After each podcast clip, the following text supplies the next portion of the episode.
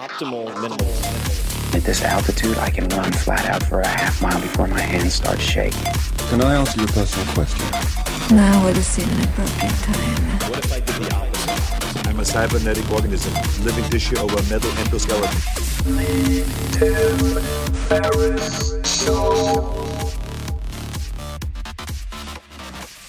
This episode of The Tim Ferriss Show is brought to you by 99 Designs. 99 Designs is a global creative platform that makes it easy for you to find an amazing designer and create designs you'll love.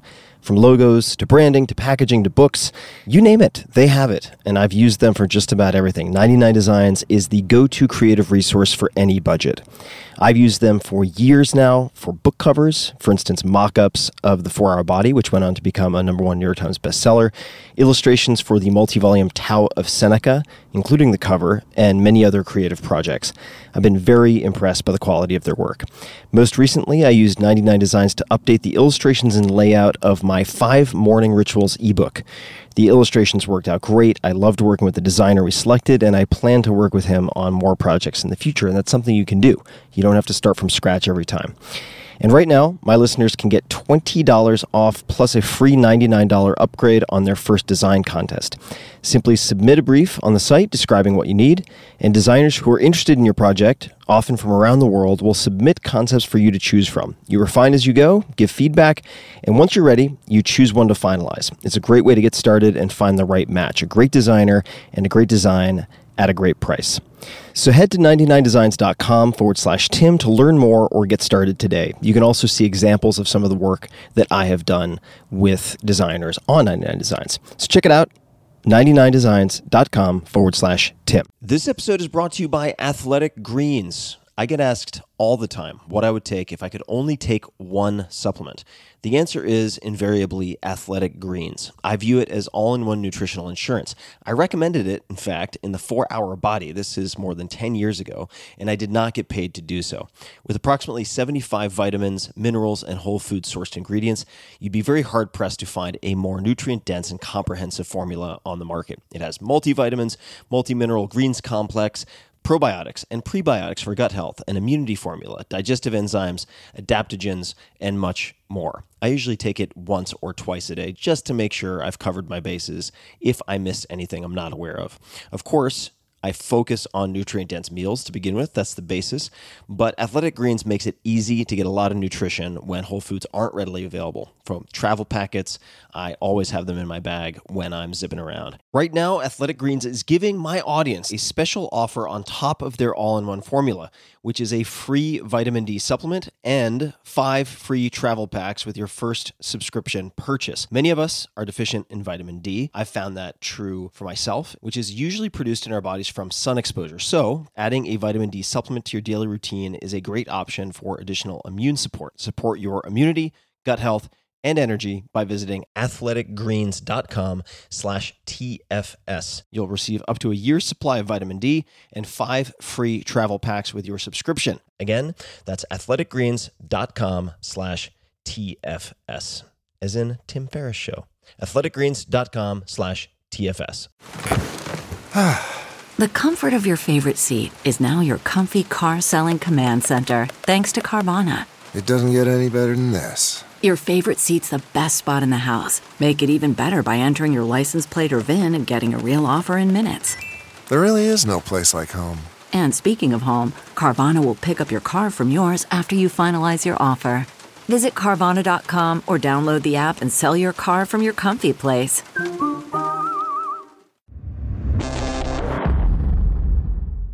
This episode is brought to you by Humans Beat Elite. The product is Beat Elite, not Meat Elite, not Beat B E A T, but Beat B E E T Elite, which you might consider an endurance superfood or what they would call a nitric oxide activator. Really, all I care about is this product, BeetElite, was introduced to me several years ago by a multiple time world champion and has since been recommended to me by multiple world class athletes. And I use it pre workout for endurance training. That could be cycling, that could be swimming. It is very rarely running. But uh, my subjective experience supports what some of the research would seem to indicate, and that is that you can work out, say, up to 15 to 18% longer if you're looking at high intensity interval training, HIIT, for instance, and uh, at recovery times. So, the, uh, let's call it the refractory period for getting back to peak power output, for instance. So, I use BeetElite, just used it this morning before a 30 minute, somewhat intense swim workout. And I have found that, particularly for someone like myself who has really terrible endurance, genetically speaking, my presets are horrible, that it really does allow a 10 to 20% boost in shorter workout performance, especially. Although I do know people who've used it for 20 mile runs, 30 mile runs, much longer endurance events. And uh, they've got all sorts of different points about the mechanisms of action and so on. But suffice to say that it is a lot easier to consume Elite than to eat the nitric oxide equivalent of six whole beets, for instance, much more rapidly assimilated, and uh, it tastes great. Uh, it will also stain your pet polar bear or your white cotton or your down pillows, so don't spill it on anything, but it does taste delicious. I tend to mix this into a shake that I have pre workout in the mornings. So there you have it. I've used BeetElite for a number of years now. It is trusted by hundreds of elite teams, athletes, and organizations all over the world. And it is also informed sport certified, which means that it is certified to not contain any banned substances. So if you're a competitive athlete, that is one fewer thing that you need to worry about. So take your performance to the next level with BeetElite. Try it out. Go to livehuman.com slash Tim to get 20% off your first purchase. The team at Human, that's the company, is making this offer exclusive to you, my dear listeners.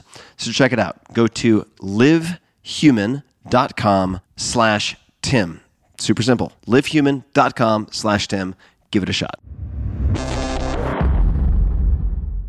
Hello, boys and girls. This is Tim Ferriss, and welcome to another episode of The Tim Ferriss Show, aka Tim Tim Talk Talk for you long term listeners. And yet, it is my opportunity and privilege again to interview a world class performer to try to tease out the habits, routines, belief systems, lessons learned, etc., that you can apply to your own life. And uh, the subject today. The interviewee is Chairman and Chief Executive Officer of the Walt Disney Company, Robert A. Iger, also known as Bob Iger. You can say hello on Twitter at Robert Iger, I G E R. He is the steward of one of the world's largest media companies and some of the most respected and beloved brands around the globe. Since becoming CEO in 2005, Iger has built on Disney's rich history of storytelling and innovation with the acquisitions of Pixar in 2006, Marvel in 2009, Lucasfilm in 2012, and 21st Century Fox in 2019. These are gigantic deals, and we'll talk more about them. And he's also responsible for he was at the helm for the landmark opening of Disney's first theme park and resort in mainland China, Shanghai Disney Resort, in 2016. Look up that just to get an idea of the magnitude. It is incredibly large. And speaking of incredibly large, under his watch, Disney's value has roughly 5x. I don't know what the exact stock price is at the time of this recording, but quintupled quintupled the stock price and the value of the company. Always one to embrace new technology, and that is a huge asset and perspective that he's brought to the table. Iger has created an ambitious direct to consumer strategy that leverages Disney's unparalleled creative content across new platforms, including the new Disney Plus streaming service, ESPN Plus, Hulu, and Hotstar. Iger serves on the boards of the National September 11 Memorial and Museum and Bloomberg Philanthropies. He is a graduate of Ithaca College. His new autobiography is titled The Ride of a Lifetime, subtitle Lessons Learned from 15 Years as CEO of the Walt Disney Company. It's a great read. As someone who is obsessed with deal making and structuring and negotiating, this book has tons of war stories and uh, lots of detail for anyone who is similarly interested. And I would say overall, the book is really less about how to become a CEO, although it covers that, and how to lead, and more about how to think about fear and uh, live with less fear, metabolize fear differently. So, with all that said, please enjoy this wide ranging conversation with none other than Bob Iger. Bob, welcome to the show. Thank you very much. Nice to be here. I have been studying the path that you have traveled to get to where you are, and it's such an embarrassment of riches from an interviewing perspective. It's hard to know where to begin, but I was uh, taking a look at a few different chapters in your life and in your book. And I thought we might start with if you could tell the story of your whiteboard session with Steve Jobs and the, the pro and con list. And you can give context however you think is best. Sure. Um, I uh, called Steve Jobs uh, with a crazy idea. The idea being that uh, Disney should buy Pixar. And uh, one of the things I learned when you mentioned to Steve you had a crazy idea, he needed to hear it right away. Uh, so even though I wanted to wait and tell him in person, he forced me to tell him on the phone. Uh, but instead of either laughing me off the phone or rejecting it summarily, he invited me up to meet him at Apple uh, to discuss it further. And uh, some time after the phone call that I had made, I had found myself sitting in the boardroom at the Apple headquarters in Cupertino, California, uh, alone at a long, long table uh, with a whiteboard on the wall that was as, almost as long as the table itself, so many, many feet. And Steve said we needed to have an exercise to discuss the pros and cons of uh, Pixar uh, being bought by Disney. As, as, I probably should have expected, uh, Steve was the one that uh, held the writing instrument and stood at the board. So he was kind of the conductor of the session in more ways than one. and uh, he said something like, you know, you go first. And I didn't really have the guts to go first. I said, no, you go first. And he wrote pros and cons, just as you expect, and started listing a set of cons that were a mile, seemed like a mile long to me. Uh, they were so numerous. So much so that I said to him at some point when he had said to me, "Well, you why don't you name a few pros?" Uh, I said, it, "It hardly seems worth it. You've listed so many cons that I don't really see how we go forward." And he said, "No, no, you got to come up with a few." And uh, I I did. I suggested a few. Uh, actually, to his credit, my as I recollect, he had a couple as well. But by the time we were done with the exercise, uh, the list was still uh, far more tilted in the con direction than the pro direction. So I reiterated to him uh, my pessimism about doing anything, basically saying, uh, given the, the fact that the cons are, are, so more numerous than the pros, maybe there's just this is just futile. he said, no, not at all. Just sometimes a couple of really big pros uh, are far outweigh many, many cons, which I thought was quite interesting. He was able to look at this list and not count the sheer number of items, but uh, tally up the kind of the relative importance or lack thereof of the items. And that led to uh, him saying something like, let's keep the door open. We should continue to talk about this. What do we need to do next? And that led to my saying, I think I need to visit Pixar. I think I went the way I put it, see what's under the hood uh, suggesting that I, you know, I look under and take take a really close look at the engine that was Pixar to see whether I could get at whether the value was there um, for us to buy. And some of the cons that Steve put on this board were uh, seemingly so strong that you couldn't possibly uh, over overturn them or outweigh them or counterbalance them in the sense that somewhere Disney's culture will destroy Pixar. Uh. Your board will never let you do it, and, yes. and, and distraction will kill Pixar's creativity. All caps. yeah. Thank you. By the way, you're quoting from my book. I don't have it in front of me. Yep. But yes. Uh, those were all things that he said. Of those three, but by the way, I, I think we both felt that it was not a foregone conclusion that the Disney board would would would let us do this, but that was not the biggest deterrent, at least not that day. He had really, really uh, strong uh, feelings about the culture of Pixar and the need to protect and preserve it. And his experience with Disney, while it might have been good at one point, had turned horribly bad. And he viewed Disney as an overly bureaucratic, overly process oriented, not overly collaborative culture. And he thought that if we owned Pixar, that type of culture would obliterate the culture that was at Pixar. And he felt the Pixar culture was more responsible for their creative success than any one thing or any one person. And so, and this actually played out in great detail as the negotiation wore on. His desire to make sure that even in a in a full blown sale to Disney, that Disney would not, um, in, in effect, impose its culture on Pixar to the detriment of Pixar. And uh, that was a that was a, a theme that not only um, dominated the negotiation, but actually, once we went forward after the deal was done, we took a lot of steps to see that that didn't happen. I have a few questions about this this specific meeting and also your orientation going into a meeting like that. I, I recall watching an interview you did some time ago. This is a few years ago with uh, Kara Swisher and Marc Andreessen on stage.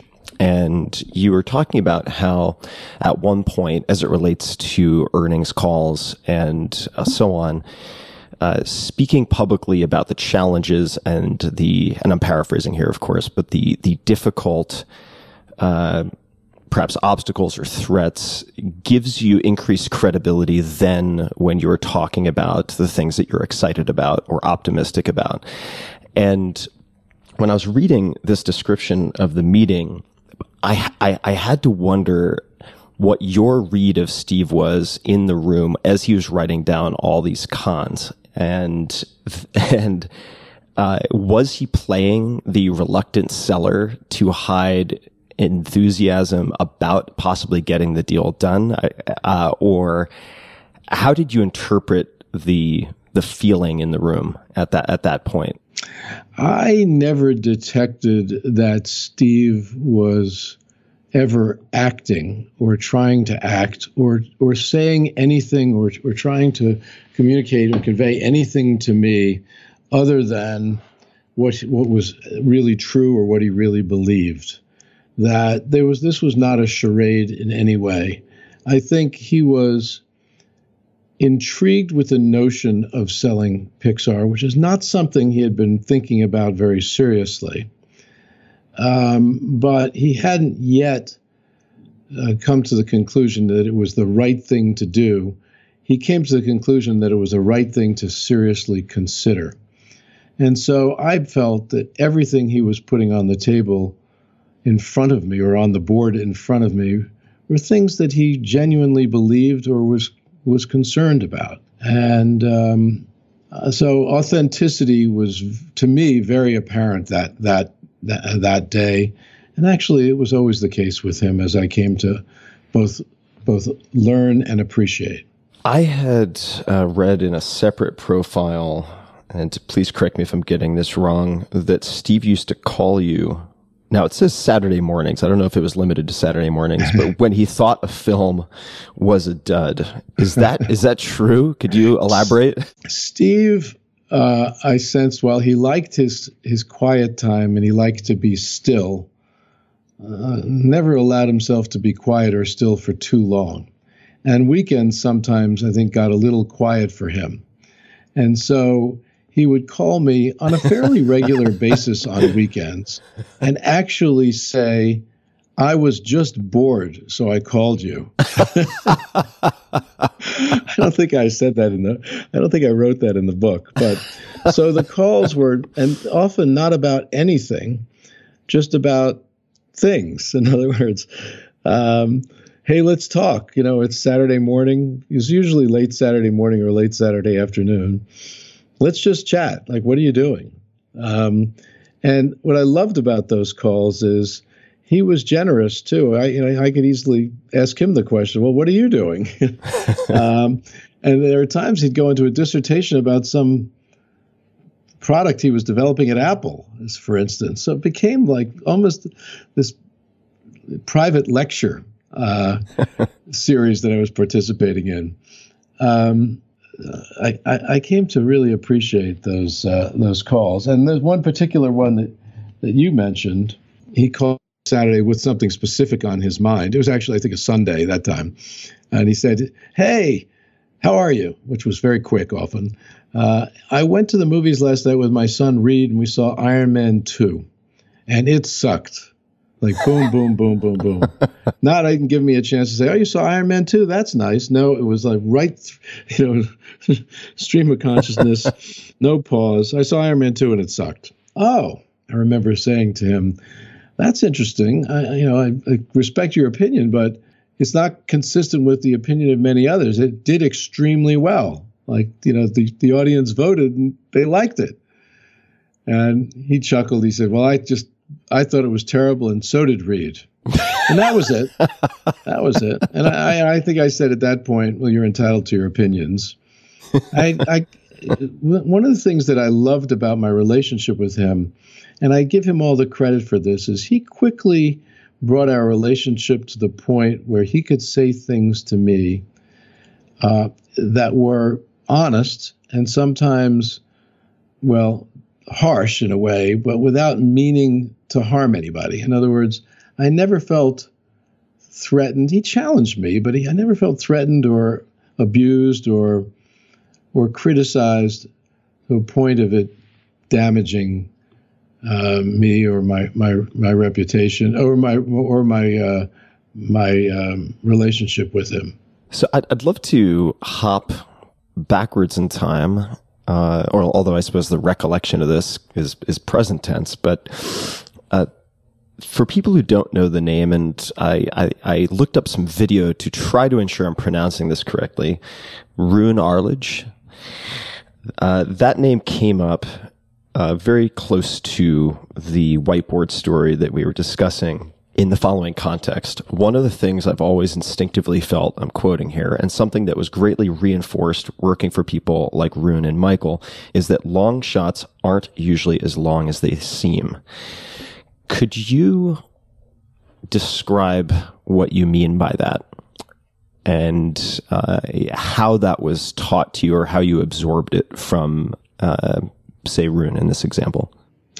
Roone Arledge was uh, president of ABC Sports when I started at ABC Sports in the mid 70s, uh, and someone I, I worked for for 10 years. He worked for me for 10 years as well, and then he also became president of ABC News. And um, he established a reputation in both places as being a gigantic risk taker, a showman, an innovator, and uh, and someone with an incredible eye for a great story. And uh, he's given credit for basically being the father of modern day television sports coverage. And one of the re- in which he deserved, by the way, and one of the reasons he gets that credit uh, is that he was willing to try a lot of big things, things that had not been done before, and um, go places that no one had ever gone, tell stories that no one had ever told. Um, just generally, he was quite an innovator. And one of the things that I quickly learned from Roone is he had a lot of big ideas that he would turn then to his team, which I was a member, and ask us to implement them. And it's very easy sometimes when someone brings a, a big idea to you to say, well, that's almost impossible to to do, or this will never happen, or I don't know how I get that done. But working for him, you quickly learned that he didn't take no for an answer, and he expected you to pull out all the stops. Never, by the way, um, forcing us to, uh, you know, suffer a loss of integrity or do something that wasn't morally correct. But he certainly believed that uh, all the energy in the world um, should be should be applied to getting a tough task done, or all the ingenuity. And I loved, particularly in my 20s when I started working for him, I loved that lesson um, because he didn't take no for an answer, and I think there's a lot of value in that. So he could ask us to do things. I remember once he asked me when I was a lowly programmer for a program called ABC's Wide World of Sports to get the rights to the World Table Tennis Championships, which were going to be taking place in Pyongyang, North Korea, as a for instance. And not the easiest thing in the world to even figure out how to do, but it resulted in um, meetings in Beijing and um, with the North Koreans and ultimately getting the rights and then having to deal with the U.S. State Department who wouldn't let ABC Sports pay the North Koreans directly because of sanctions and having to pay a World Table Tennis Federation out of Wales the money that would then go to the, the North Koreans and so on and so on.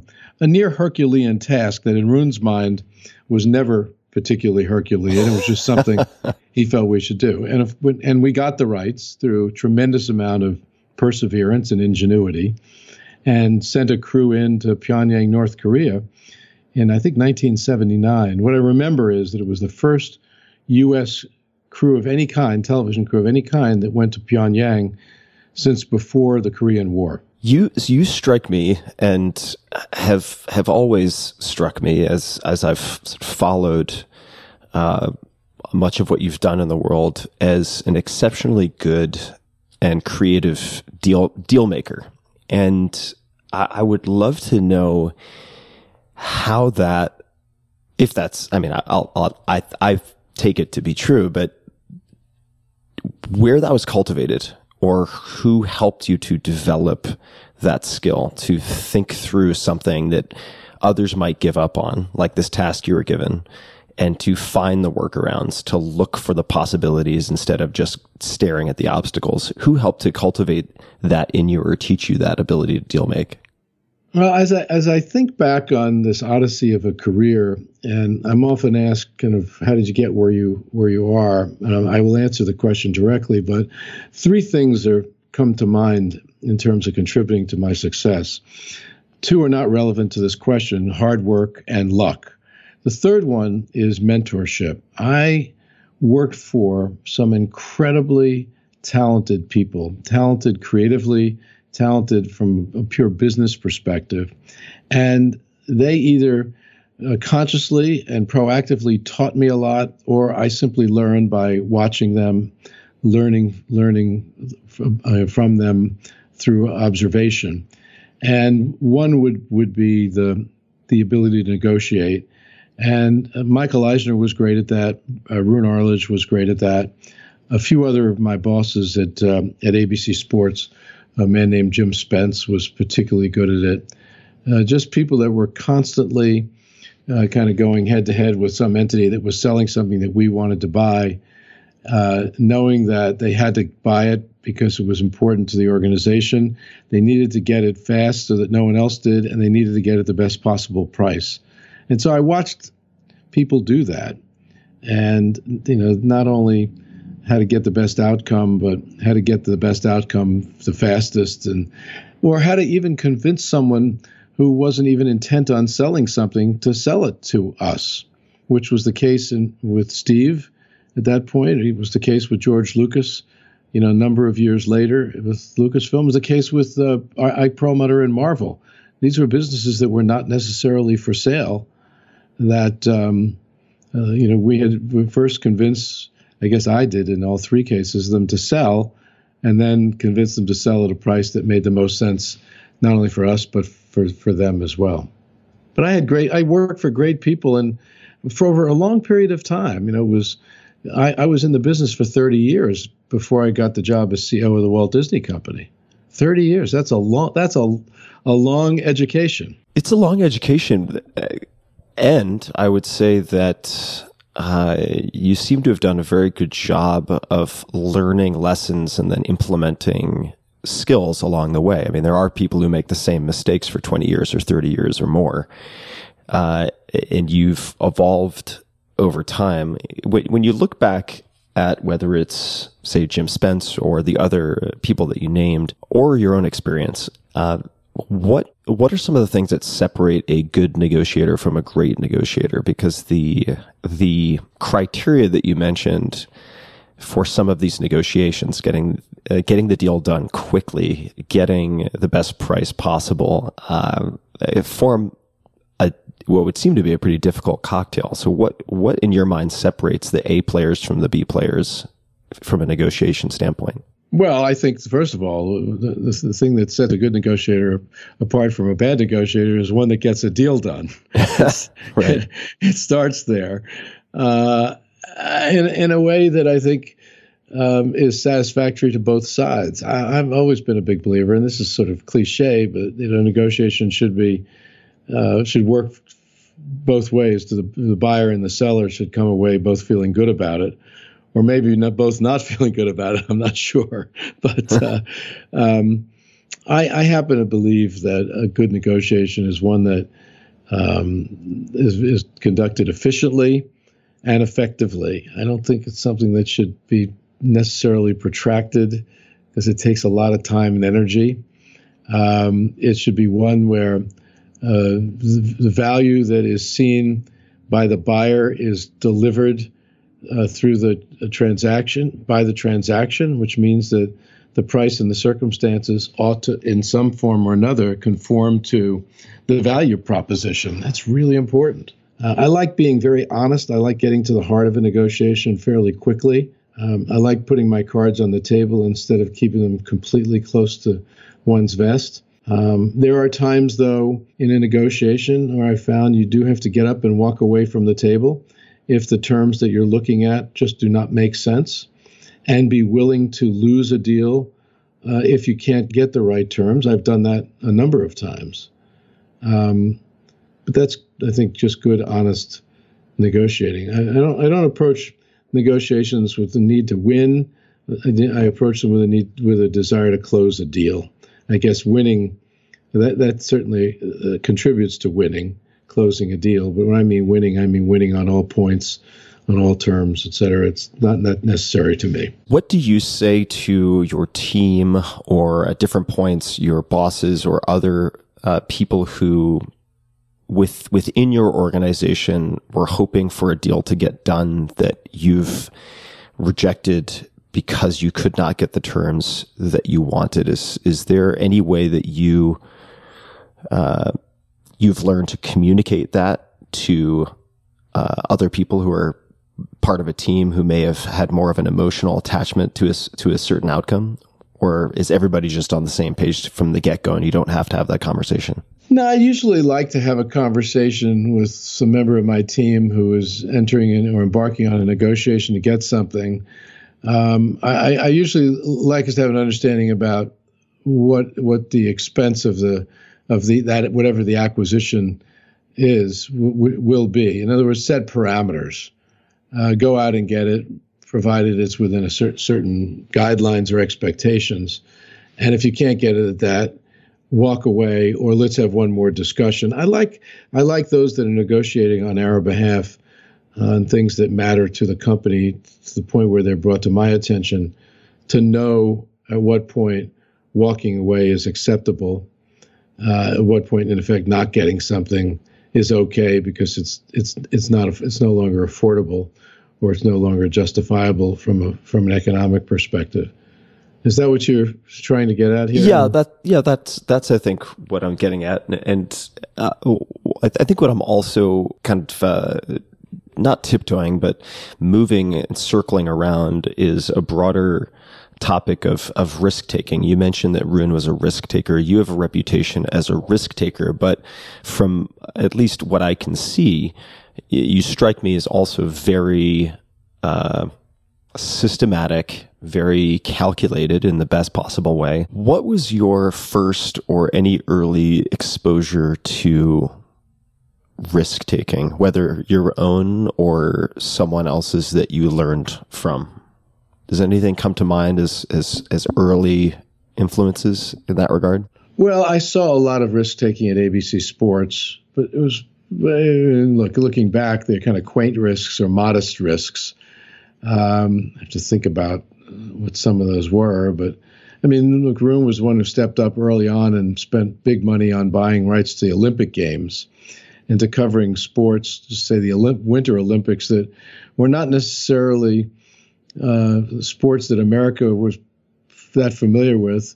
And there are athletes who were not in any way household names, but he believed that he could he could turn um, the Olympic Games into into or, or find the stories in the Olympic Games that would be of great interest to people throughout America, regardless of what country the athlete was from, regardless of what sport they were in. As a for instance, I just watched that happen time and time again with him. Looking at the picture that uh, the headlines paint of your various mega successes, I'd love to go all the way back to uh, the very beginning at ABC. And correct me if I'm getting this wrong, but I, I, I want to say that you've mentioned that your first boss at ABC said you weren't promotable. Is that true? And if so, Yes. why, why, why were you looked at as unpromotable? He was a. Uh, it turns out he was a thief, um, and he got fired. Uh, actually, I think he was let out of the building. I'm told I wasn't there when it happened, but um, I think possibly with law enforcement people present uh, because he had been caught embezzling. Um, but at the time, uh, we were we were covering an event in New York, and we had to get some pickup trucks for the event. and this is really kind of obscure, but this is how it happened. And I joked to someone it was a coincidence that I was moving apartments in New York that weekend. Wouldn't it be great if I could use the pickup truck over the weekend to move my furniture? I was actually just joking. Uh, they, because the p- pickup truck wasn't even in my possession, they passed that along to this particular boss who was um, threatened by me already because I had been reluctant to carry out some of the orders that he had wanted carried out, uh, mainly using company property for his personal gain. And so he already saw me as a threat. And when he heard this, he called me into his office. He never challenged me at all on the pickup truck issue at all, but he simply said, um, I don't really believe you have a future here. In fact, Iger, you're not promotable and I'm giving you two weeks to find another job in this company, or I'm going to fire you.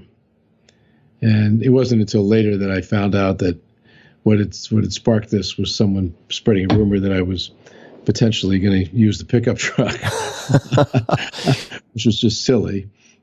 So, Uh, so what then happened in the subsequent two weeks? Well, I was, I took him very seriously, and um, I there was a, a job posting system at the company. It's kind of funny how quaint it was then. This is 1975, uh, where there was a a, a clipboard uh, in the lobby near the, or near the lobby of most of the buildings that ABC was in, and on the clipboard were postings of open jobs at the company in various divisions. So I literally left his office, went down and looked at this clipboard to see whether there are other jobs at the company that I might see myself doing so that I could get out of harm's way. and lo and behold, there was a job at ABC Sports. And what was coincidental about that is that I had been assigned to work on a Frank Sinatra concert at Madison Square Garden. And it was produced by Roone Arledge, who was head of ABC Sports. So Roone brought a lot of his ABC Sports production executives over to help produce the Frank Sinatra concert. So when I saw this job at ABC Sports on the job posting system, I called people I had worked with on the concert. They immediately said, "Well, come on over and we'll talk about it." And because they knew me from the work I had done on the concert, they they, they hired me on the spot. So kind of I talked about luck contributing greatly to my success. It was just a matter of luck that I had worked on that show and that Roone had produced it.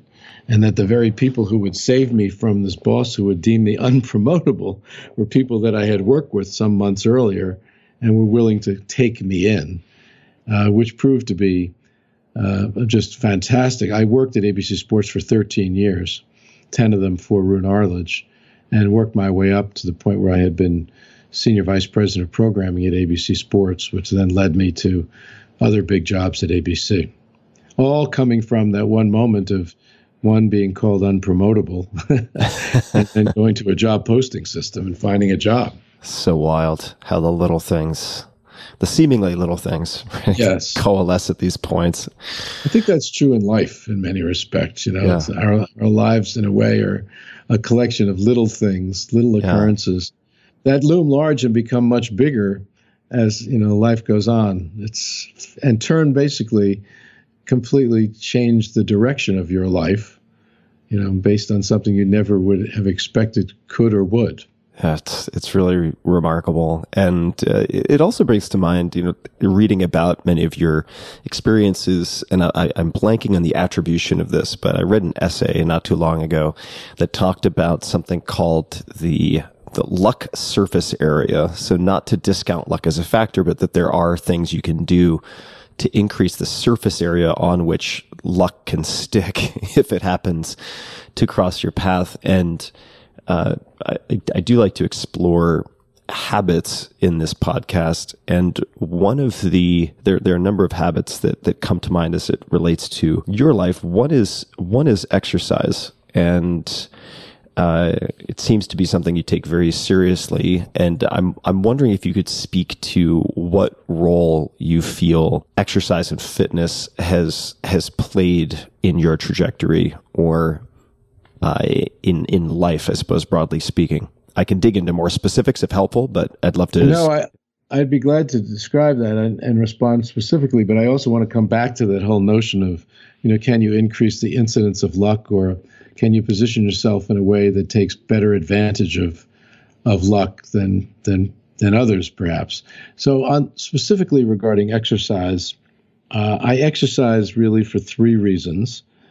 Uh, one is uh, health, the second is vanity, and the third is sanity. Mhm. Um, the health part, my parents both had heart attacks at 40, Wow. and I learned at an early age that um, the, that a healthy lifestyle could ultimately save my life. They lived till they were 85, by the way, both of them, but they, they didn't live healthy lives, and I wanted to lead a healthy life and a long life. So I, I changed my diet and exercise at pretty much an early age. I'd say at 20 or 20, certainly under 25 years old. Um, second, I like to look good. Um, you know, maybe we all have a, a little bit of vanity in us. Uh, I guess you could argue that maybe looking good is a contributing factor to success. At least research suggests that it is. I've never really thought of it that way, but um, keeping myself fit so I just look better uh, makes me feel better. And then the third is actually just as important as the first, and that is I need quiet time. I need alone time. I need a time to be still with my thoughts. And exercise provides that for me. It's solitude, except for one day a week. I, I, um, when I take a bike ride with friends, I pretty much exercise alone. I have a trainer come in a couple of days after I've exercised alone, but I exercise alone six days a week. Uh, and it gives me the time to dream, to think, to create, to organize, to prioritize, to reflect, you name it. And I find there's an energizing quality to all of that, but there's also a calming quality. And it has served me extremely well, almost to the point of being a savior of sorts, meaning in in the most um, I don't know pressured times and the busiest times, in times of either the most uncertainty or um, you know, the, the most concern, I have that quiet time to exercise and give me a chance to um, either rejuvenate or put things in perspective. So, huge value to that. What, uh, for instance, this week you could pick any day, yesterday, today, tomorrow.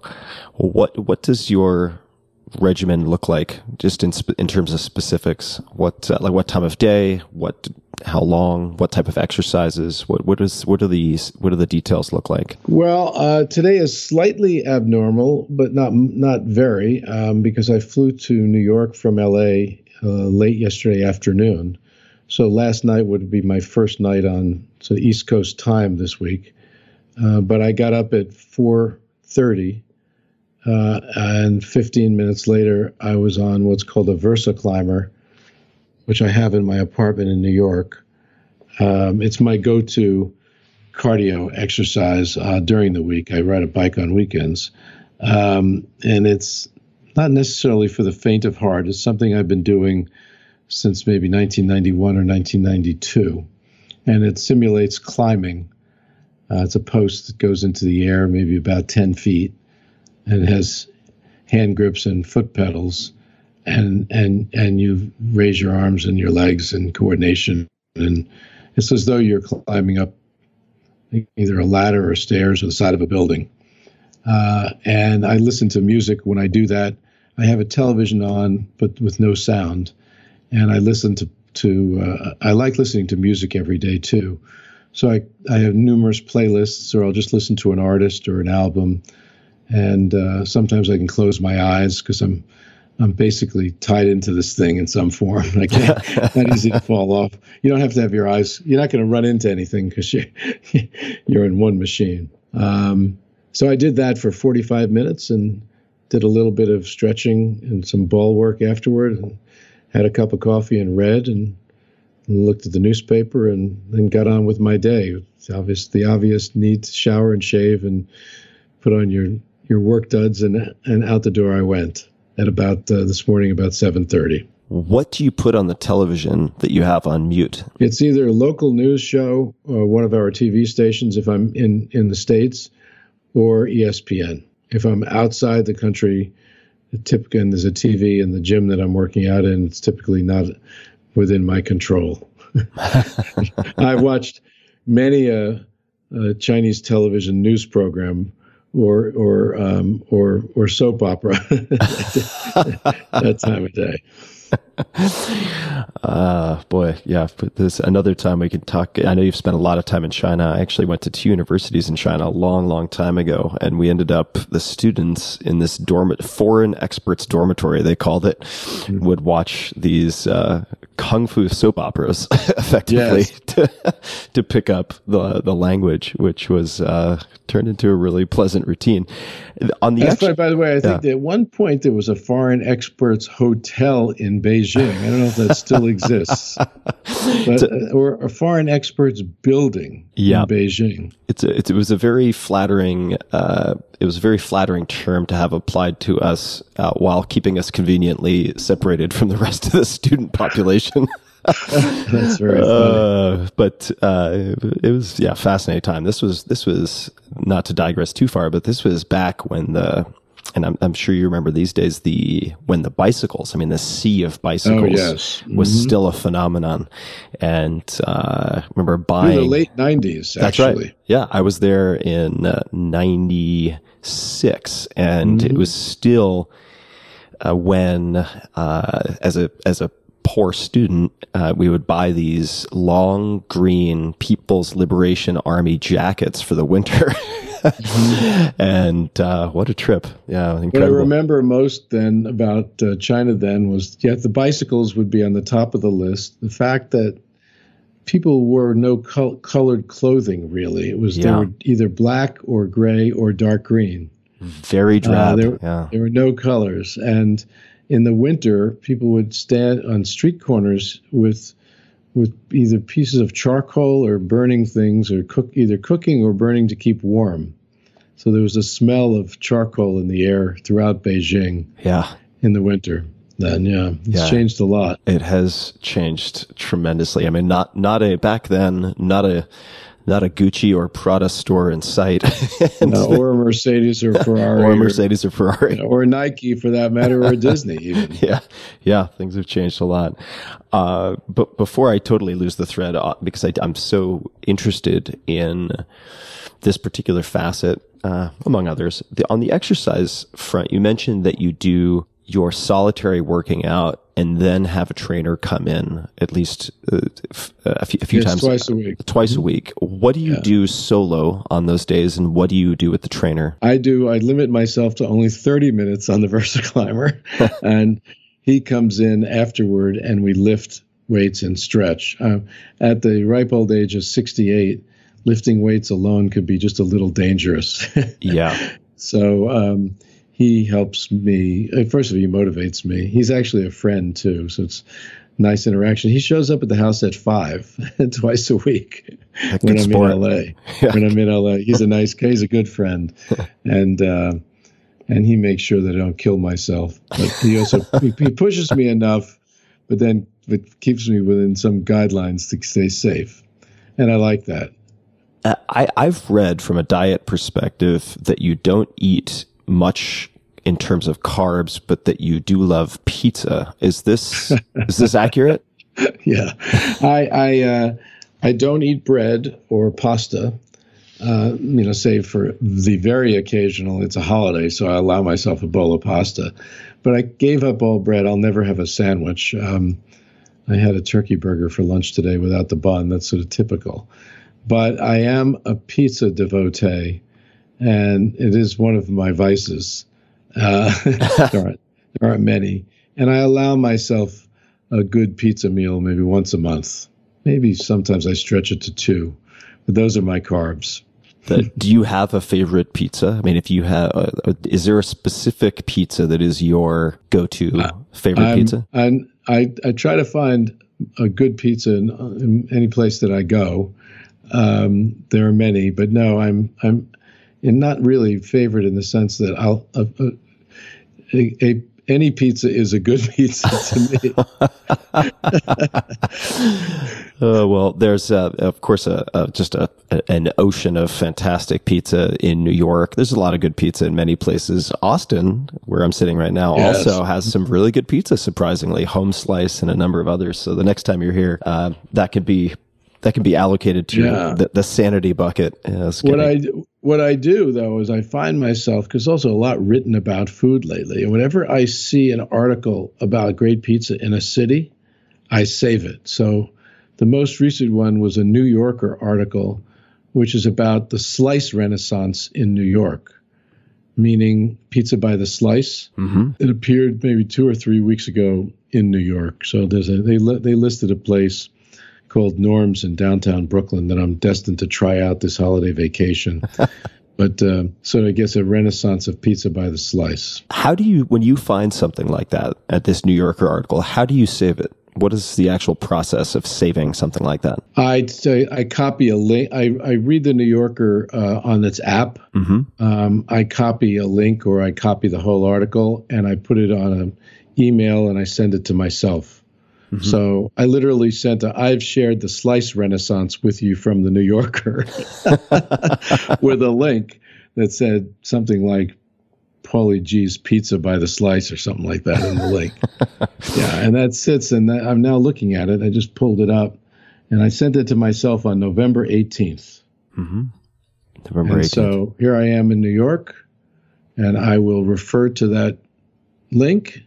And my sons, who are 21 and 17 and like pizza, will come in, and the two of the three of us on Friday or Saturday will put our our our cold weather coats on and head out into the cold New York air looking for a good slice of pizza. Oh, that sounds perfect. That sounds so much more appealing than than like warm and sticky plus pizza. The the cold actually really lends something to it. I think that's I think that's right. that's funny. I think I've had pizza in Austin, but I don't remember from where. Yeah, there's a there's a pretty de- there's a decent selection. I mean, it is a food town. Uh, do you limit yourself to? Do you have a hard cutoff at one slice, or do you allow yourself to let loose? What's I let loose. If I'm sitting down having a pizza, it's a special moment, and I one slice would one piece, one slice would not do it. Uh, I see there's an eater Austin. We're of course totally off track here, but I'm now looking. Desano Pizzeria, Little Deli Pizzeria, Pint House Pizza. Any of those familiar? Tony Yeah. C's Coal Fired. Yeah, P- Pint House is right next to a paleo restaurant, so you could go to Picnik, P I C N I K. This is on Burnett Road for your Yeah. kind of your paleo meal in the morning, and then walk fifty feet after a coffee to have the pizza at Pint House. So that Right, I see it's on Burnett Road. Yeah.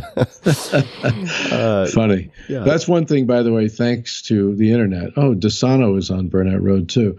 Is you can pretty much find good pizza in any town in the world thanks to the internet. Just just all you have to do is best pizza in. And you get a pretty good list. Shazam. So, so I'd, I'd love to ask you about preparation. I was texting with Adam Grant, who's been on this podcast, and you you recently spoke on stage and uh, At Wharton. at Wharton, and were very generous with students, which uh, Adam really appreciated. Uh, and the I, I was texting with him asking him what he thought might make a good topic or question to explore. And one of the things that he mentioned uh, and i'll just quote here i don't think you would mind. He prepares this is he meaning you prepares a lot more than most ceos for meeting new people maybe partially because he's an introvert which he mentioned on stage. What's his prep process? Do you have a prep process for uh, first meetings with certain types of people? Yes, I I, I don't um, I don't have the time to prep for everyone, Right. but I'd say 75% of the time I do. And it's actually quite easy. I'll just go to the internet and type someone's name. Um, and I'll often first look at a Wikipedia page uh, just to get a general sense. And then I'll see some things. I like to, like, for instance, you know, in your case, I want to look at uh, things that you've done. Um, I'll try to look at work. I'll try to look at news to see if there's something particularly new about you. My recollection about you that stood out is you went you either were born in East Hampton or you grew up there. I was a townie with a rat tail in the Hamptons. I know. Yeah, and I, I was a Long Island boy after I was born in Brooklyn. hmm Uh, so that struck me as interesting. Uh, and then coincidentally, I uh, the person who helps me manage my money when he heard that I was writing a book said many many months ago that the if I'm going to sell books, the person I should ultimately sit down and talk with is you. well, well uh, please, please thank him. Thank him for the kind Yeah. words.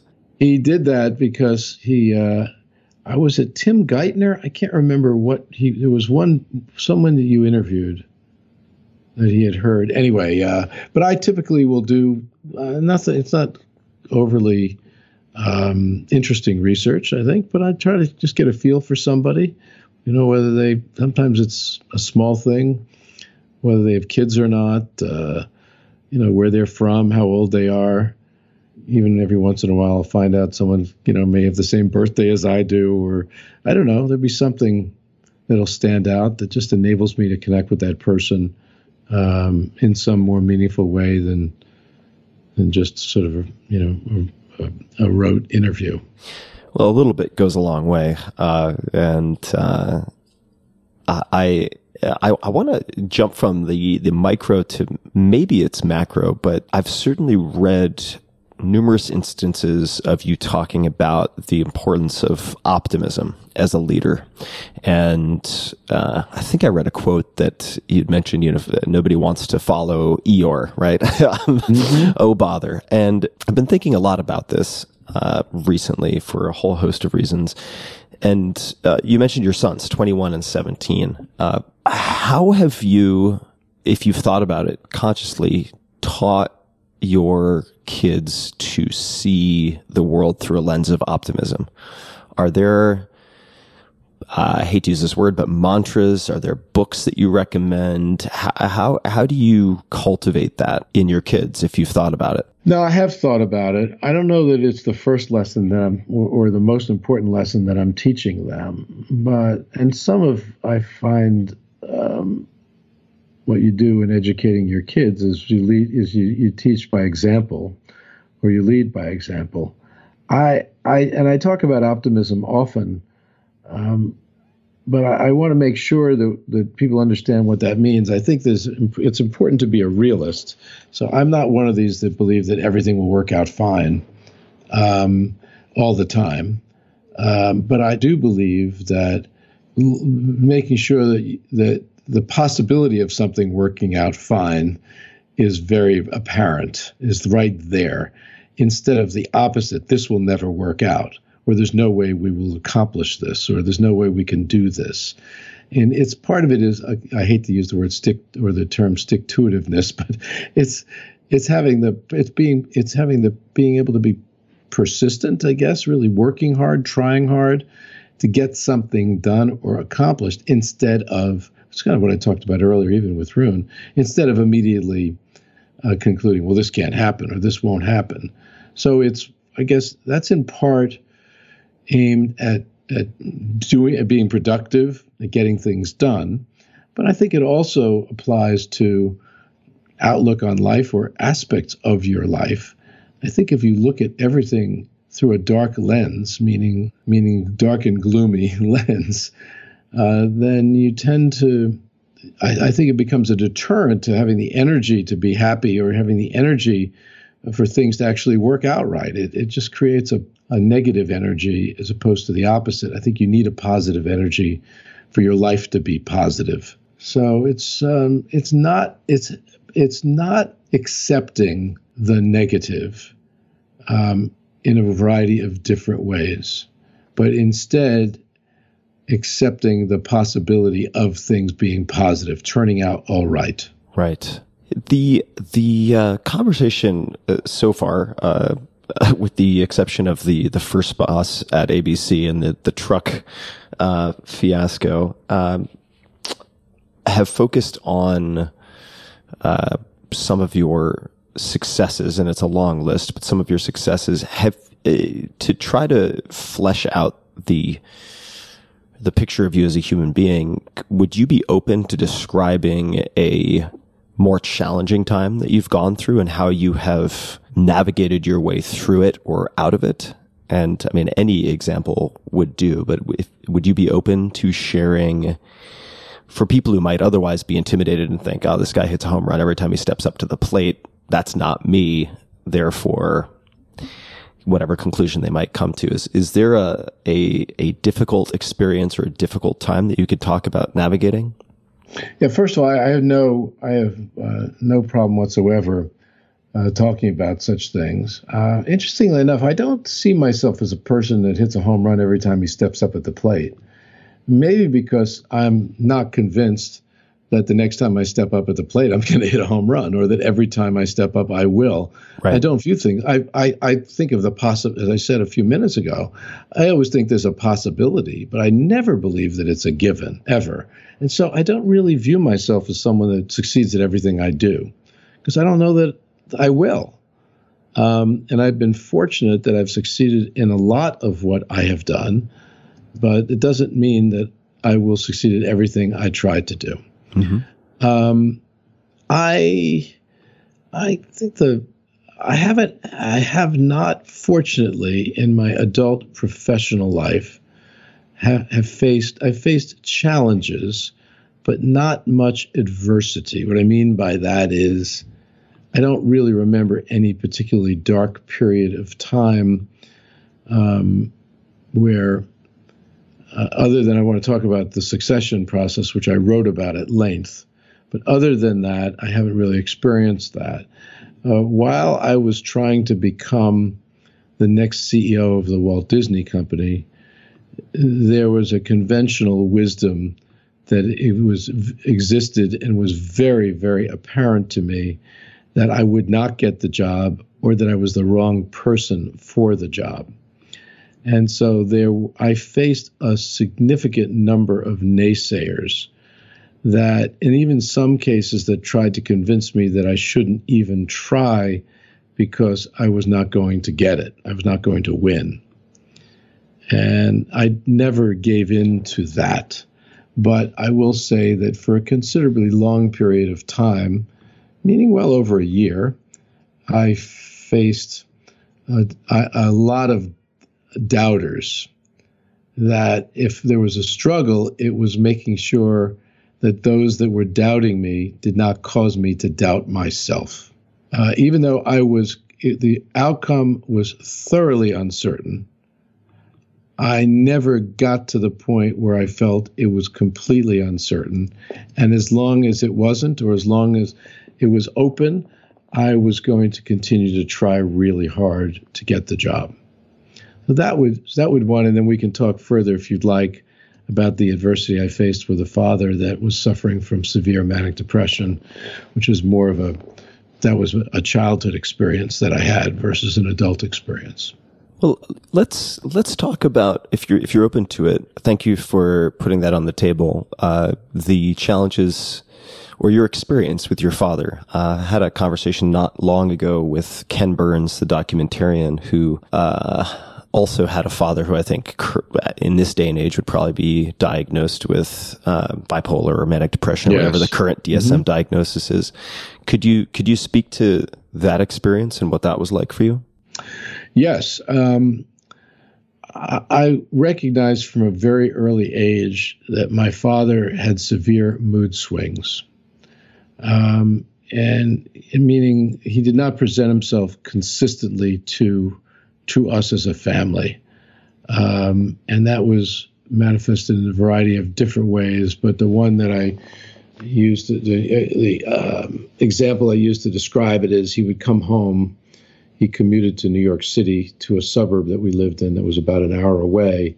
I could be up in my room on the second floor of our house doing homework or something, and I could hear the door open. I would always anticipate him coming home because it meant that we were going to have dinner together. And I looked forward. I looked forward to seeing him most of the time, but I could typically tell what kind of a mood he was in by how he walked up the steps.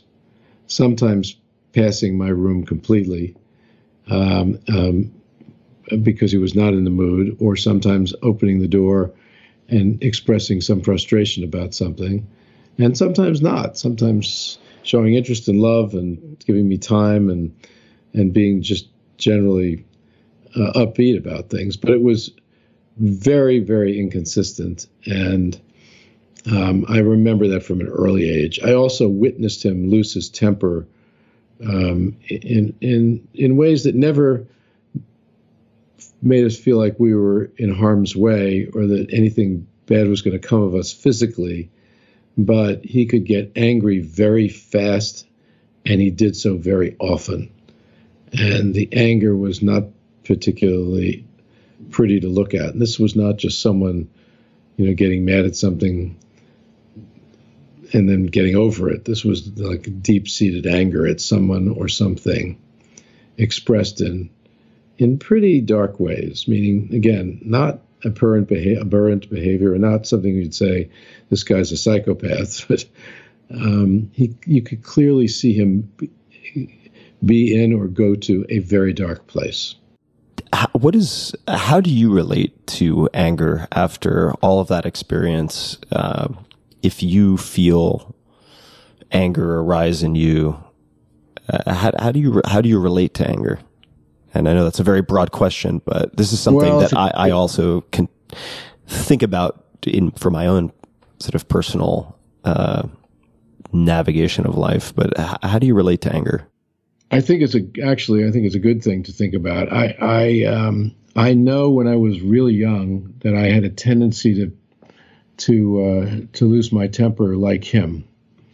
Um, and I, I, as I got more and more in tune with his issues, I became more and more capable of controlling mine. And um, I was able to suppress my expression of anger in a very, very effective way. And that has served me well and lasted pretty much a lifetime. Um, I feel sometimes it building in me, but I am I am able to recognize either what it is or where it could go, and take the necessary steps to, um, to contend with it in a healthy way. Which sometimes means letting it surface, but letting it surface in ways that are either aggressive or as um, potentially harmful to me or to others. But I, I, learned, I definitely learned to contain my mood, my anger, maybe even how I express my mood uh, because of him. I did not. There was a picture I was seeing of someone's behavior, and I even before I had an ability to understand exactly what the root cause of it was, that I did not in any way want that. I did not want that picture to become my life or part or or to basically me be the center of it. I was uh, so so anger has been an emotion that I've uh, I struggled with for a very long time. I think I've improved quite a bit uh, for uh, I think some very similar reasons with similar origin stories. Uh, and I was reading a profile in the New York Times and uh, I'm, I'm, chuckling because uh, this is sort of deja vu all over again for me as well. So it, it, here's here's the quote: it "says You know, I'm very organized and neat. If I got into the kitchen and Willow's been in, that's your wife, mm-hmm. and she leaves a cabinet open, there was a time when I would actually get mad at that. You've got to be kidding. Why would I get mad at something like that? It's pausing for a moment, thinking, does this really matter? So I'm curious to. I'd be curious to hear from you uh, because I think this will sort of ring familiar for a lot of people listening what changed between the it used to upset you and now you are able to kind of uh, digest an experience like that that previously would have maybe uh, thrown you off in in some way or just irritated you? What what has changed? Well, I think some people um, improve with age. Not everybody, but maturity. Um, having the ability as you get older to recognize what is important about life, understanding sometimes the hard way by losing people you're close to, that life in fact is not uh, is, not endless, that it's and in fact it's it's short, and that understanding that because of that that there are things in life that just are are not not important enough, don't rise to a level of um, of causing anger, sorrow, conflict, or whatever. And keeping cabinets open in the kitchen is one of them. uh, look, by the way, I, I, I still, I'm borderline at times. My wife likes to keep newspapers that have, you know, uh, uh, you know, piled up for a week. And it used to be a time when I would just on like a Wednesday, I'd throw out Mondays and Tuesdays just because I didn't like the clutter. And now, um, you know, I, I, I just see them I pause for a moment thinking, why do we, we really need those newspapers piled up? Then I realize, well, what the heck do I care? What's the difference? why does that matter? Just walk away. Right. Know? And so the same thing that sort of walk away and do not allow things that really don't matter to matter. Mm-hmm. Make sure that the things that really do matter, in fact, matter. You know? it's kind of that simple. And I don't know. I think part again, it's age. It's it's trying to be self-reflective, your own behavior and what it can mean to others, and sort of the old "don't sweat the small stuff." It's very true. But, you know, I know we're all human beings, and we all can, and there's still some things, as I said, and I don't like being late. Um, I get very anxious about that. um, you know, like it's just uh, again, I think a lot of it comes from from not only maturity, but it's almost there's a cruelty to growing old in a way because it means the end is near, but there's also a, a lot of value in growing old. Yeah, I would imagine. Uh, I mean, I'm uh, I, am certainly I don't feel old, but I'm 42 or 43. I always forget. Uh, my girlfriend reminded me the other day, so that may not be a great sign in How and of itself. Is she?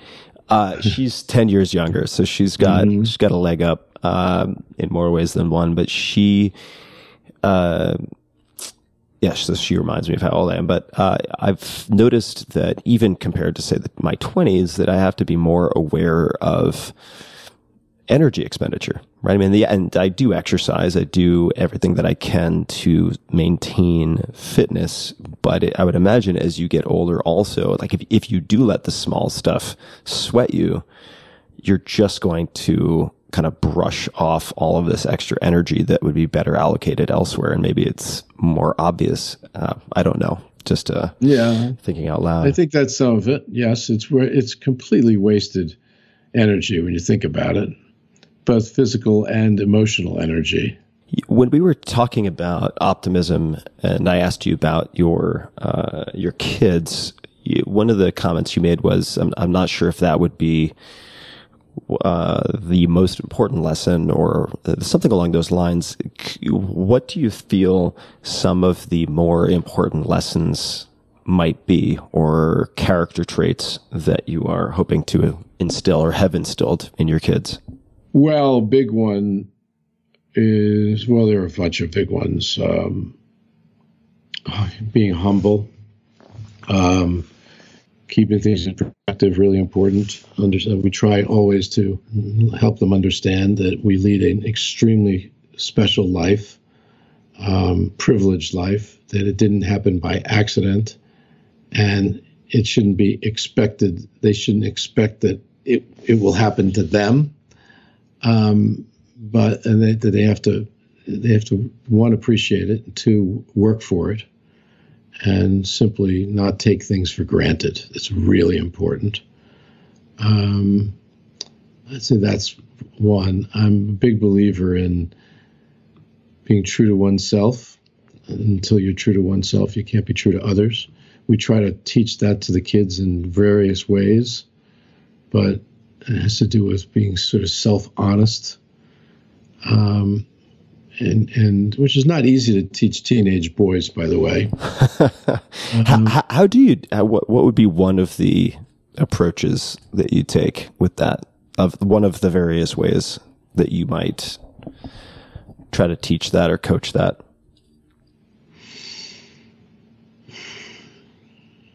Well, that's a that's a very good that's a very tough question. I got to think about that a little bit. Um,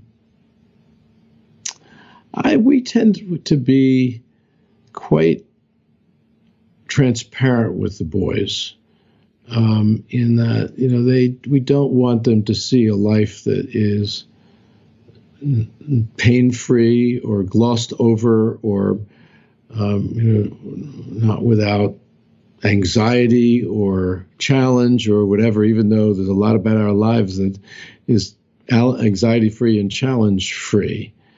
Um, and we like admitting to one another if we're pained, if we're chagrined, if we're um, in some form or another, uh, you know, not not in a not in a good mood. For instance, we just, right. I guess, um, it's just again, it's being, it's really trying to be honest with one another.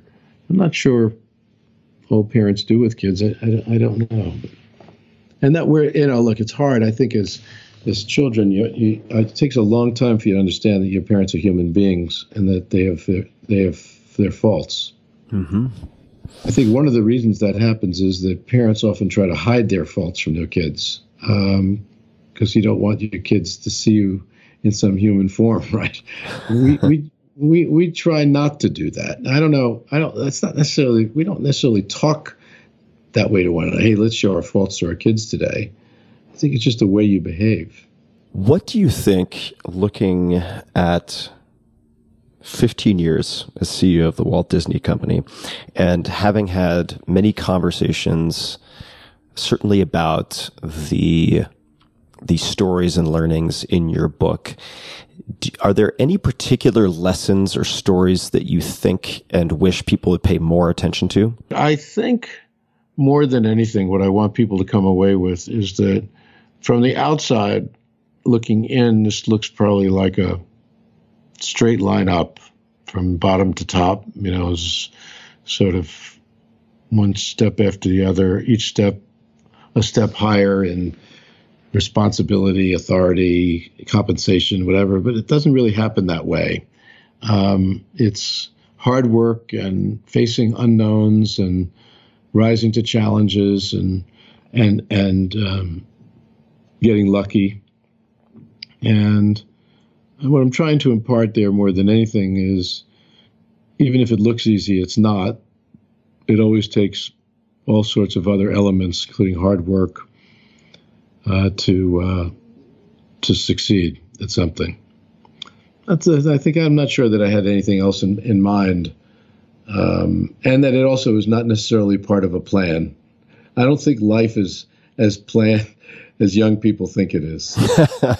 You know? Yeah, that's another thing you learn, you know, in your 60s. Um, so I often I, am struck often. People say, well, "Did you? When did you want to be CEO of the, of the Walt Disney Company?" Or did you always want to be CEO of the Walt Disney Company? I say, you got to be kidding me. of course not. no, I didn't know I was going to be CEO of the Walt Disney Company until the board called me and told me I was getting the job. And I didn't really want to be CEO or expect that I could be until we were bought by Disney in 1995, and I thought, wow, I'm now part of a company that, since I was at or near running the company I was with, maybe the chance existed that I could ultimately run the company I was now owned by. But it wasn't until then. It wasn't something I grew up thinking about. by the way, one thing you brought up that you mentioned luck and people increasing the opportunities for luck Right. before we talked about exercise. Mm-hmm. The one thing that strikes me there, I don't think this is necessarily about creating more opportunities for luck, but I have found that oftentimes doors opened uh, on opportunity for people, and not everybody is able to walk through them for a variety of reasons. I've always been really fortunate that whenever a door opened, meaning a door to opportunity, I walked through it. I never walked away from it. And I don't know whether that is tied to putting yourself on the line, taking a risk, allowing yourself to be challenged by new responsibilities and maybe different form of scrutiny or being a fish out of water. I don't know, but or even things as simple as being willing to move. I've found a lot of people when doors open, they're not as capable of walking through them for whatever reason. Sometimes just by the way, self-doubt. And by move, you mean just move forward or physically move? No, I was even talking physically. I moved Physically. from New York to LA and from LA to New York and from New York back to LA. And I said, okay, put me in. That's an opportunity I'm, I'm, I'm going to take advantage of, but I have to move to get it. Now, that's easier said than done. there are families at stake. And like, I guess you could argue that maybe I was selfish in that regard, although the decisions were never made unilaterally. Um, I had willing spouses. But um, I've also met a lot of people who just say, "No, no, not going to do that. No, too risky for me to move." Or, um, and I was lucky in that regard. But what I'm also talking about is people who are reluctant to take on something new simply because they're not sure of themselves and whether sort of whether they'll finally be discovered. yeah, right. You know? and I never worried about that. Oh boy, he may, you know, being tested at something else, and what if I'm not good?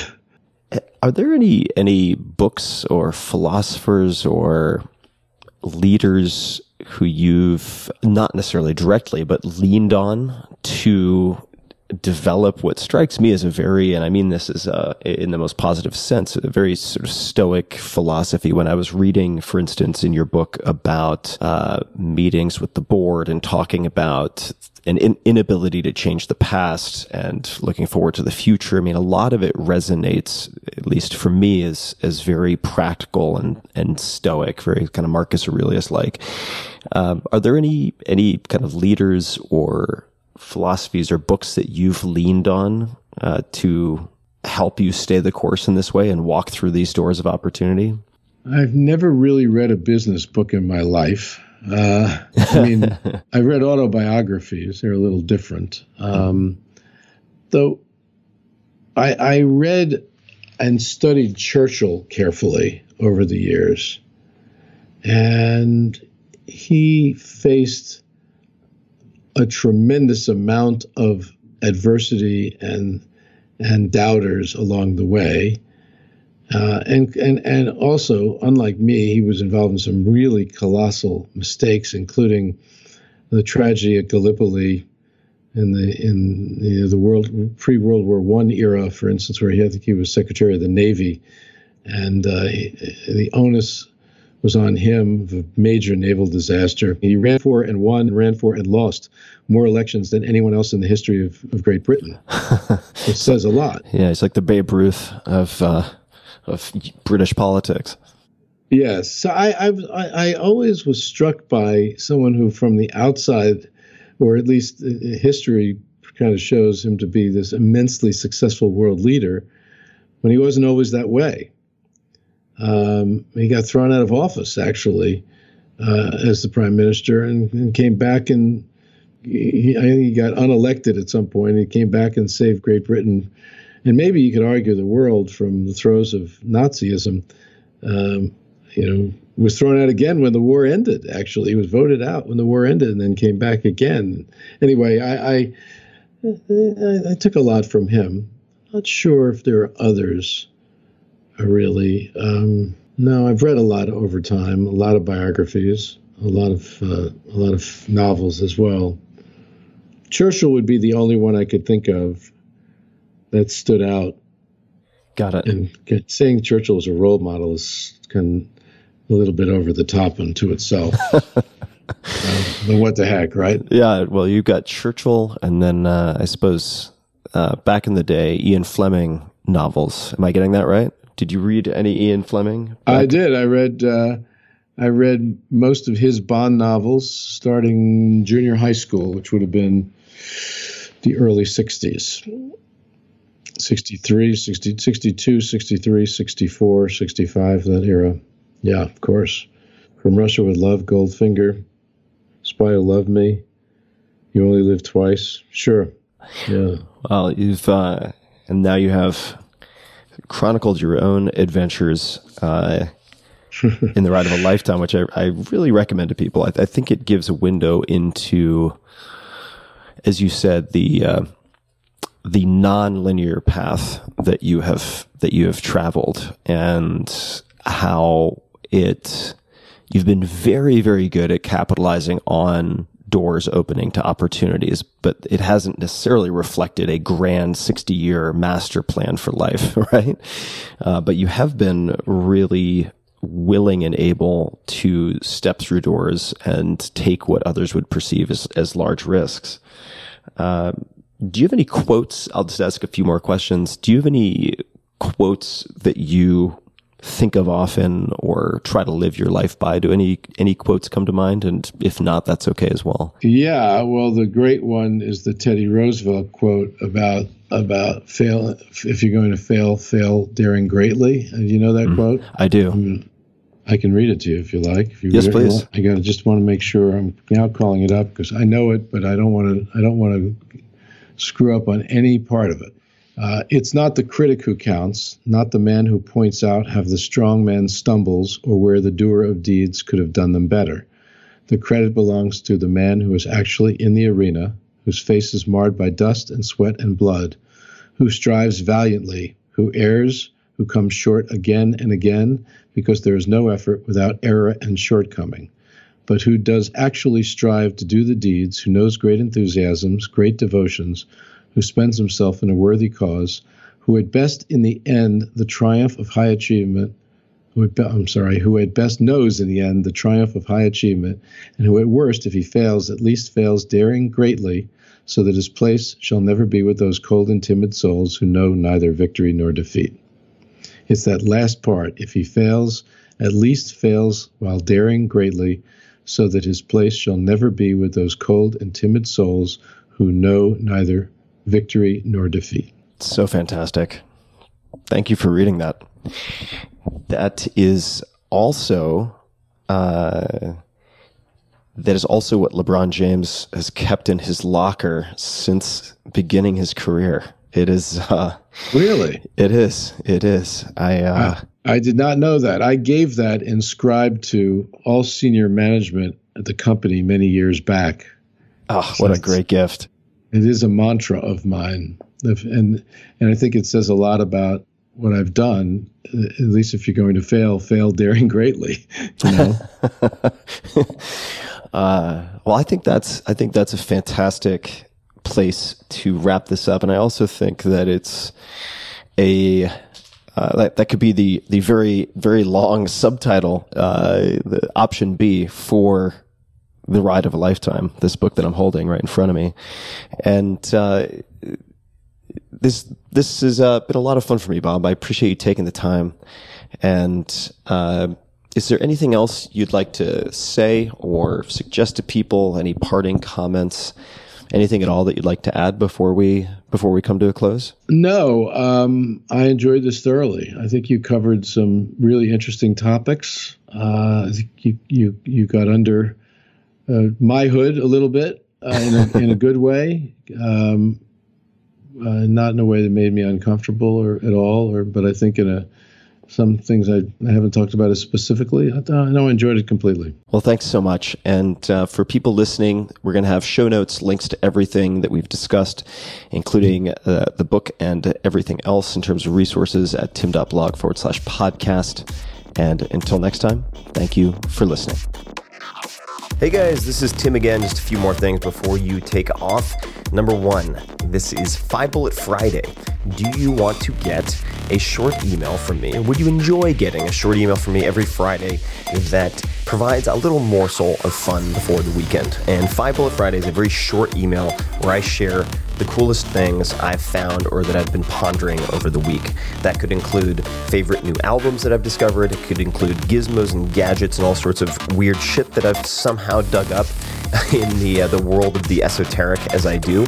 It could include favorite articles that I've read and that I've shared with my close friends, for instance. And it's very short. It's just a little tiny bite of goodness before you head off for the weekend. So if you want to receive that, check it out. Just go to 4hourworkweek.com. That's 4hourworkweek.com, all spelled out, and just drop in your email, and you will get the very next one. And if you sign up, I hope you enjoy it. This episode is brought to you by HumanN's Beat Elite. The product is Beat Elite, not Meat Elite, not Beet B E A T, but Beat B E E T Elite, which you might consider an endurance superfood, or what they would call a nitric oxide activator. Really, all I care about is this product, Beat Elite, was introduced to me several years ago by a multiple time world champion and has since been recommended to me by multiple world class athletes, and I use it pre workout for endurance training. That could be cycling, that could be swimming. It is very rarely running, but uh, my subjective experience supports what some of the research would seem to indicate, and that is that you can work out, say, up to 15 to 18% longer if you're looking at high intensity interval training, HIIT, for instance, and uh, at recovery times. So, the uh, let's call it the refractory period for getting back to peak power output, for instance. So I use BeetElite, just used it this morning before a 30 minute, somewhat intense swim workout. And I have found that, particularly for someone like myself who has really terrible endurance, genetically speaking, my presets are horrible, that it really does allow a 10 to 20% boost in shorter workout performance, especially. Although I do know people who've used it for 20 mile runs, 30 mile runs, much longer endurance events. And uh, they've got all sorts of different points about the mechanisms of action and so on, but suffice to say that it is a lot easier to consume BeetElite than to eat the nitric oxide equivalent of six whole beets, for instance, much more rapidly assimilated.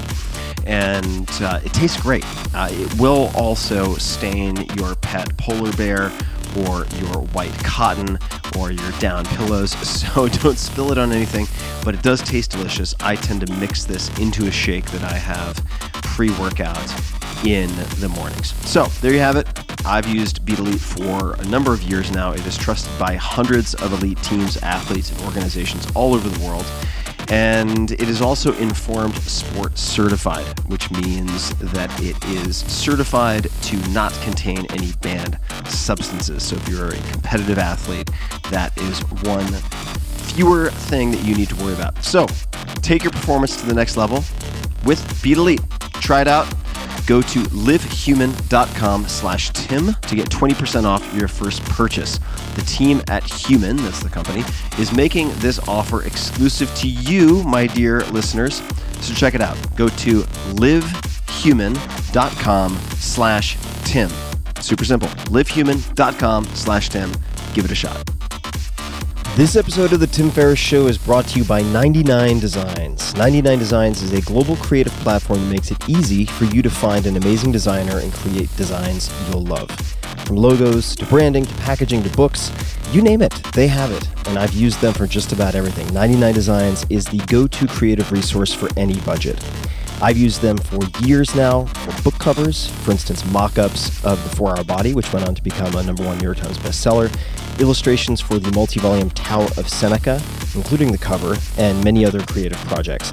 I've been very impressed by the quality of their work. Most recently, I used 99 Designs to update the illustrations and layout of my Five Morning Rituals ebook. The illustrations worked out great. I loved working with the designer we selected, and I plan to work with him on more projects in the future, and that's something you can do. You don't have to start from scratch every time. And right now, my listeners can get $20 off plus a free $99 upgrade on their first design contest. Simply submit a brief on the site describing what you need, and designers who are interested in your project, often from around the world, will submit concepts for you to choose from. You refine as you go, give feedback, and once you're ready, you choose one to finalize. It's a great way to get started and find the right match a great designer and a great design at a great price.